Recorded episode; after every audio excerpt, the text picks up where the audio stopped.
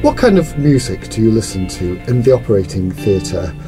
To discuss that, I'm joined by David Bosanquet, who's a surgeon at the University Hospital of Wales in Cardiff, and the, one of the authors of an editorial on the BMJ for our Christmas edition.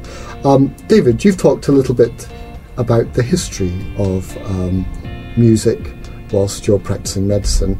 Uh, can you take us through some of that? Yes, well, the uh, well, the intertwined history of music and medicine span all the way back to 4000 BC with the Egyptians. Have mentions of it in the Bible with King David. Uh, the Greeks, obviously, um, with Apollo being the father of both music and medicine. And really, throughout the ages, it's been recognized that it can be a tremendously powerful tool for calming the distressed and, you know, even healing the soul. So, if music and medicine have uh, gone together for so long, why did you decide to write this article for us now?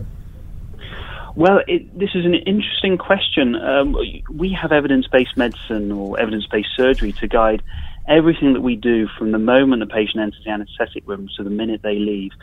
Uh, type of anesthetic we give them, how we scrub, how we prep the skin, how we close the skin, etc., etc it got me thinking, well, what is the evidence base behind music in the operating theatre? Was there any out there? Uh, is it a good thing or is it a bad thing? Hence uh, our editorial. And um, is there evidence out there? Well, there certainly is. I mean, for the awake patient, I think the evidence is relatively clear. It's fantastically beneficial for patients the calming effects are equivalent to the anxiolytics that we give patients preoperatively, um, and occasionally in some studies even fare slightly better. And if you think about music, it's essentially free to give. It can be at the patient's request. You can immediately start and stop it. There are no side effects. You know, this is a wonder drug that perhaps we are underutilizing. Hmm. Maybe one for the Cochrane to uh, evaluate next.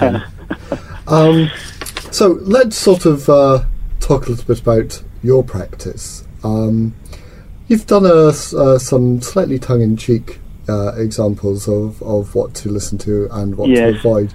But what do you actually listen to in the theatre? I, I, actually think uh, an unselected radio is probably best, probably top of the top of my list. I think if you have one artist's album, and if if it rubs someone in the operating theatre up the wrong way, well, they're stuck with that artist for an hour and a half. I personally prefer sort of rocky indie type radio, um, some, such as Nation Radio, which was our local Welsh radio. Uh, I'm essentially happy as long as the rest of the theatre staff are happy as well. Mm. Have you uh, witnessed any um, confrontations as a result of of poor music choice? Certainly there have been comments backwards and forwards. I'm glad to say the vast majority of the time, very light-heartedly, uh, between the surgeons, the anaesthetists, the theatre staff. I mean, in essence, what you want to do is keep us, keep everybody as happy as they can. Um, if the patient's awake, then without a doubt they're top priority. So whatever they say goes, and no one's in much of a place to uh, to pass too much judgment. Then, um, have you noticed any preferences by type of surgeon. Um, you know, do orthopods particularly like soft rock and uh, neurosurgeons maybe some progressive techno, anything like that? I've actually noted that some perhaps more old school surgeons appreciate the classical music. That's what I've noticed. Um, less so with the younger generations. They're a lot happier with either modern stuff from the charts or things from five, ten years ago. Mm. Surgeons are notoriously competitive. Have you seen any people competing against each other to make the best playlist? Oh, absolutely. I mean, surgeons, yeah, as you say, notoriously competitive. And if a surgeon brings in a playlist, especially if they're your boss, you're well advised to um, to make all the right noises and say how much you appreciate it.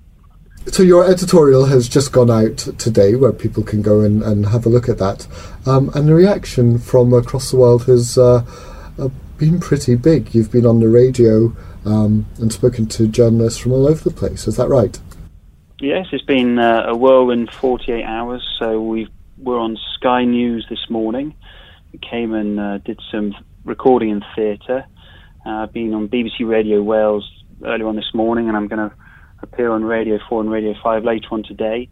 I've had phone calls from America, emails from Chile and Spain. So this really has uh, captured the attention of uh, sort of the worldwide medical press. Very exciting. Uh, David, thanks very much for talking to us today. Um, and it's David Bosanquet's article, Making Music in the Operating Theatre, which is available on bmj.com. And if you want to share your playlist with us, send us a rapid response with a link to Spotify or Last.fm or just a list of everything in there, and we'll collate them together um, on bmj.com slash playlists.